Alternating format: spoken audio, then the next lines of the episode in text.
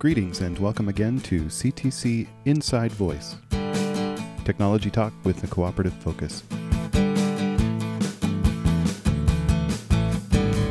In this, our second episode, we're talking about the state of rural telecommunications. Joining us today is Kevin Larson, CTC CEO and GM, and Kristi Westbrock, CTC COO. I'm Daniel, CTC Marketing Communications. This podcast is available directly from soundcloud.com slash CTC Inside Voice or in any mobile podcast apps. You can find CTC on the web at connectctc.com. Thank you for listening. To get us started, we asked Kevin Larson to give us some history and background into the early days of CTC and to talk about what sets a cooperative apart from other providers. Here's Kevin Larson. Oh, well, first of all, you know, co ops they've been around for 100 years or more. Mm-hmm. I mean, and really a cooperative is started when people figure out or find that they're not getting something from somebody else. They can't buy the services or they're not reliable. So people gather together and they say, you know, we could do this together or collectively and we could uh, get a service or get a product um, more efficiently and more dependable by forming our own company or whatever. And so, you know, you've had dairy co ops, milk co ops. Uh, North Dakota has always had a lot of co ops. They had bison processing co ops, they had a pasta co op taking durum wheat and making pasta. In the telecommunications industry, it, it, it really came from a lot of uh, real rural areas back in the early 1900s when telephone was really getting started that people were being left behind. The investor owned companies, the big bells, weren't going to every community. So the farmers would get together, pool their money or whatever, and build a line, and uh, they'd maintain it themselves. And then they would connect somewhere to the bell system and be able to make phone calls. That's what consolidated telephone was made up of back in the 40s. There were some farmer owned lines that got together because in 1947, the REA program, the Rural Electrification Program, which started in the 30s, built electric co ops uh, systems, but they didn't have the ability to borrow money for rural telephone co ops until 1947. So in 47, Congress said, you know what? We, we need to include telephone. It's just as much an essential service as electricity. So in 1950, the farmer owned lines around southern Brainerd got together here in Brainerd and they said, let's form a co op. They did that in 1950 and they applied for an REA loan to rebuild and enhance those farmer owned lines. And they received their loan in 1952 and they bought new poles and insulators and wire. And so that's how we got started. Why? Because nobody else would do it. And so, in order to provide the service that was needed, they they basically grabbed their bootstraps, pulled it up, pulled them on by themselves, and says we can do it ourselves. So that's where the co-op spirit comes from, and we still live and breathe that today. We believe through our vision and mission statements and our values that we want to provide services to people that no one else will provide to them. And so that's what we do today. I don't know if you can speak to this, but maybe you can. But why why won't the other companies go out to areas like that? The reason is is there isn't enough density, enough population to be able to invest the capital and get any return on your investment. So it has to be done under a different model. And back in the 50s, when they started the REA program, the reason the farmers were able to go out and create that co op and do this was they got very low interest money for a very long period of time. I mean, those loans were 35, 40 years. Well, you realize now your payments per year get quite small. Mm-hmm. So you were able to make your payments and keep your system going. Now everything's changing, you know, everything changes out faster now. And that's why 30 30 plus years ago they created the Universal Service Fund where every telephone line pays into this national fund. And then when rural companies like CTC across the nation, which there's almost a thousand still small companies scattered around the U.S. In order for them to survive, to provide services that are equal to those in the urban areas, they get a support payment to help with the costs. Because there's no business plan that you can make, you can run a telecommunications company in a rural area where the density isn't there. There's just not enough revenues to pay for the capital investment. In our primary service areas of our ILEC as the incumbent local exchange carrier, members are required to sign up for telephone service. But as the years have gone by and mobile phone service has grown, uh, more of our current and new customers, especially, don't expect to have to add phone service to their accounts, but it's integral to how our business is funded. So we asked Kevin about this funding apparatus, how it's changed, and what the future holds. Like I mentioned, 30 plus years ago, when they created the Universal Service Fund to help build a fund of dollars that could be shared with the rural areas so people got equal to services, it was based on the telephone line. The tax or the uh, payment was brought in for every telephone line, and therefore the rules are written that you have you have a telephone line in order to get those support payments. We are we have been advocating for a number of years now, and the FCC is beginning to move down the path of trying to move. It's a massive. It's you know the Universal Service Fund is very large. It's it's six to ten billion dollars, and there's other programs that get money out of that: telemedicine, e-services for schools, support payments to schools. Um, but it's the rules are still written that CTC, in order to get a support payment on that line that goes out to that house or that business, that they have to have a telephone line. But they are working on the rules to move that support payment from a telephone line to a broadband connection but it's a massive program, it's a massive undertaking, and it's complex to rewrite these rules. You just, at the stroke of a pen, don't do this. Because you have to realize now, not just telephone companies provide broadband. You got cable systems, you got little wireless, you know, wireless ISPs and so forth. So now it gets more complex.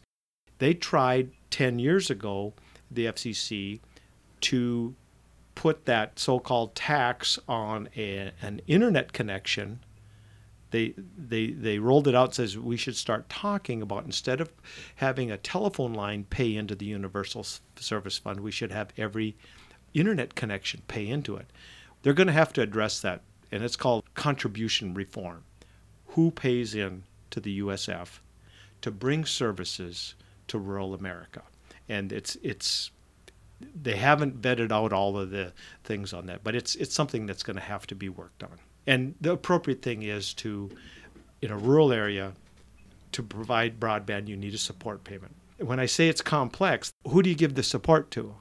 You know, what if what if you have a cable company that's already giving broadband in in the town but then you got a telecommunications company that's providing broadband in the town, but they're also doing the very rural area where there's hardly any customers. So do they both get a support payment or just one? Or nobody gets it for the community because there's two providers and only the one that's providing the more rural area gets it. That's where the complexity gets into this. And it's going to take a while to let all those rules shake out. Between 1952, starting as a party line cooperative telephone provider, until 1996, when we added our first dial up internet service, copper line services were the backbone of CTC. This led to advanced DSL services, which we began in 2001. Since then, and with the help of the RUS program, CTC has grown to build out fiber optic lines to all of our service areas. We asked Kevin about the progress of our fiber builds and then talked with Kristi Westbrock about the impact and importance of fiber optics from an operations standpoint. We've been very fortunate. Our board of directors have given us the authority to, to build out, and we went and got loans to uh, build fiber to every one of our connections. Will be done at the end of this year with uh, Leader and Freedom and, and Rural Randall.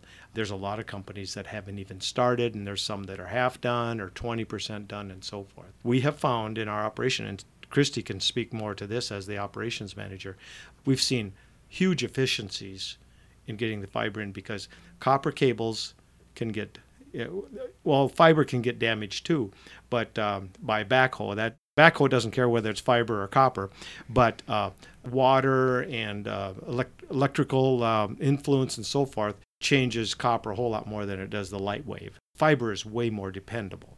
Right. Plus, the neat thing about fiber is, is if you if you need the pipe to be bigger, you don't dig up the line and put in a bigger line. You just change the electronics on each end. What's it like going from a copper company to a fiber company?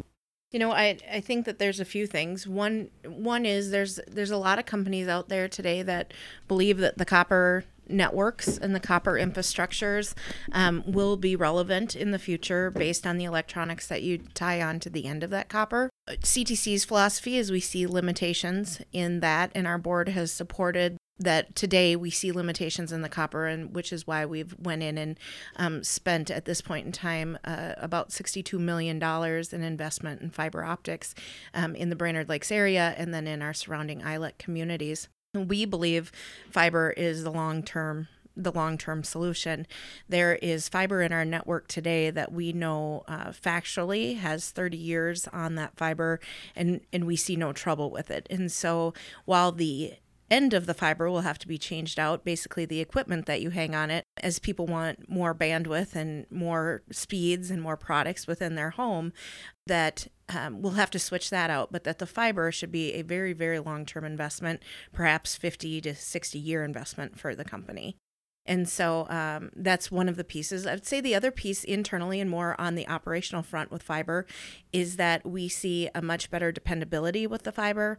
And so that impacts your overall troubles, your overall customer service complaints, and those types of things and the idea that you can do symmetrical bandwidth, that we can offer 100 by 100, which today is a very big limitation, even with some of the VDSL platforms and copper and those types of things, they still aren't seeing symmetrical speeds with those products.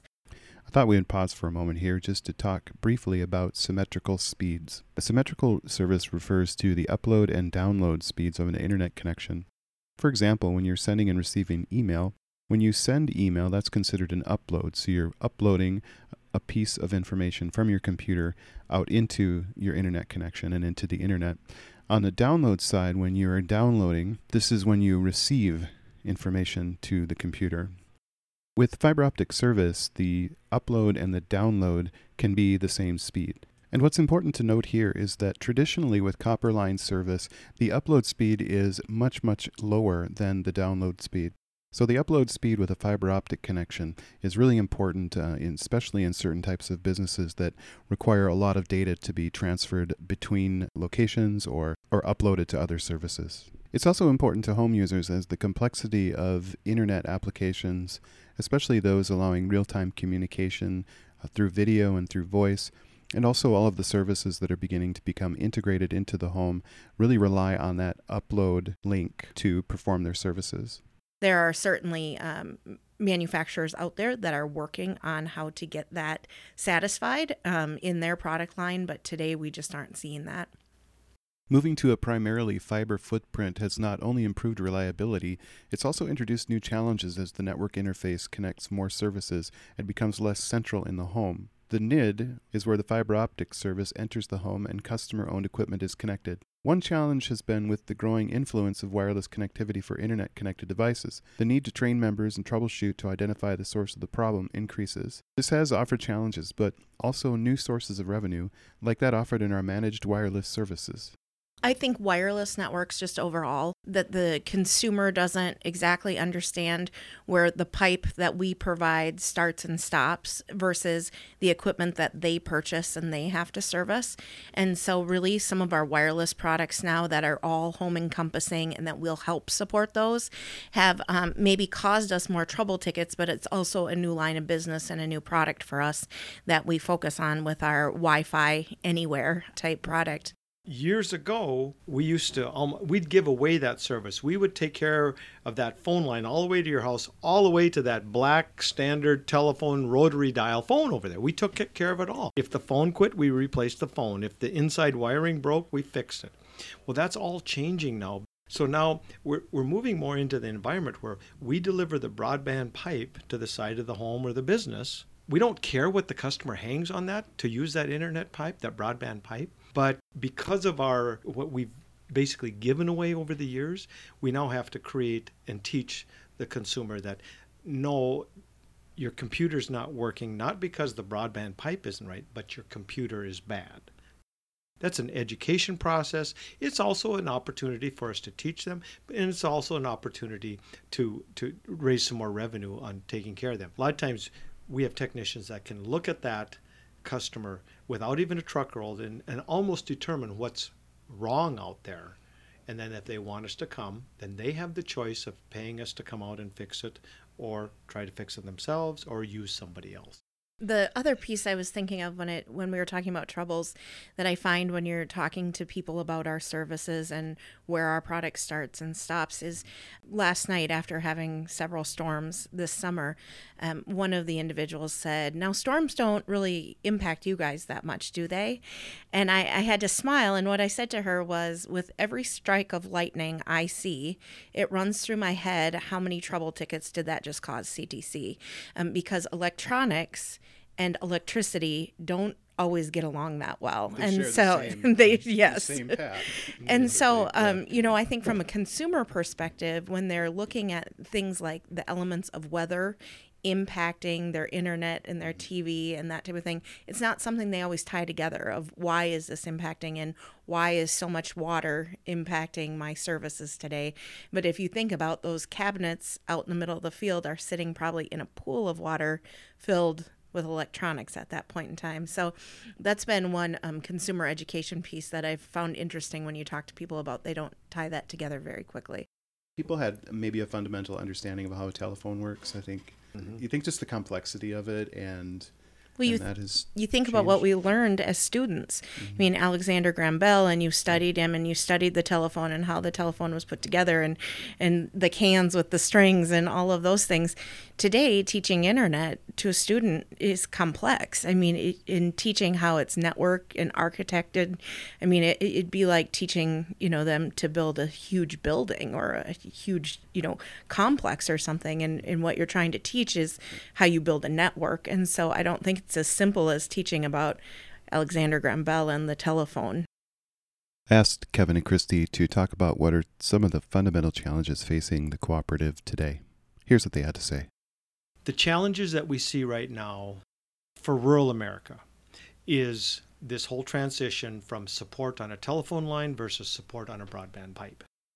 And there's a lot of uncertainty out there. I mean, they're working on rules and they've come up with a new plan, and it's it's it's probably a 4 to 7 year plan.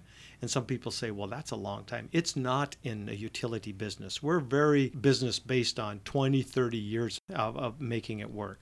And so we've got to get that fixed in Washington, D.C., so that we bring back more um, reliability on how we're going to build uh, networks to rural America. When you think about Brainerd, Baxter, and the surrounding region, there's lots of regions like this that do not have the connectivity that we have. And we see it just a few miles outside of these borders of our communities. I mean, that's why we have a state broadband grant program, is because there's still plenty of need out there. So the state of it, so that's kind of the negative side of the state of the um, telecom industry. The other side is there's huge excitement. What you just mentioned at the very beginning of this of how much change you've seen in eight years, and you're going to see half again or twice as much change in the next eight years because the new services, because of these connections, a couple years ago they said we had 7 billion devices across the globe uh, are connected to the internet. And they said by 2020 that could be 50 billion devices. Now that could be the smart refrigerator or the uh, washing machine all the way to the road grader for the county to the mining machine to an irrigation pivot that's constantly connected and they know exactly what's going on all the time how much fertilizers how much water is going on.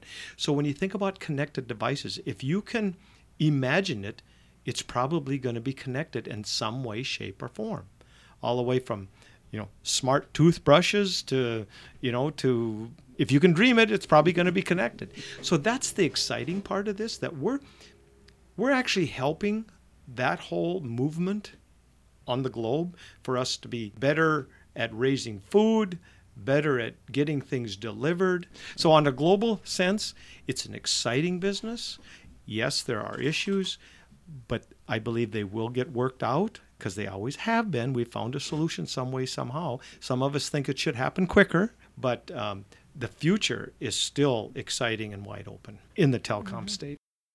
I would say, uh, just to give an example that I use quite a bit um, with funding and that's what I would identify as the primary challenge in this business is when you talk to somebody who indicates that you know I'm I'm just right across the street from the fiber or I'm just right down the road a mile or that type of thing.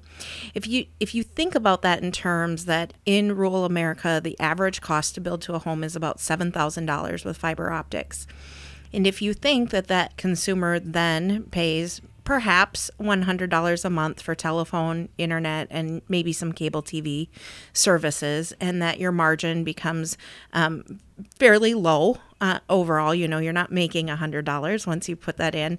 But even if you take the hundred dollars and you think that company just spent seven thousand dollars to bring fiber to my home, on how long those payback models are, and then when you look at a corporation or a bigger Bell organization and their stock held and they need to return money much faster than um, seven years and and they need to show stockholders more value than that that's kind of where you end up having that differentiation between the co-op and the bigger corporations providing those same type of services is that co-ops are able to take a much longer um, amount of time to get a payback into into their system um, because they aren't there for a profit. They're not there for a shareholder or a stockholder.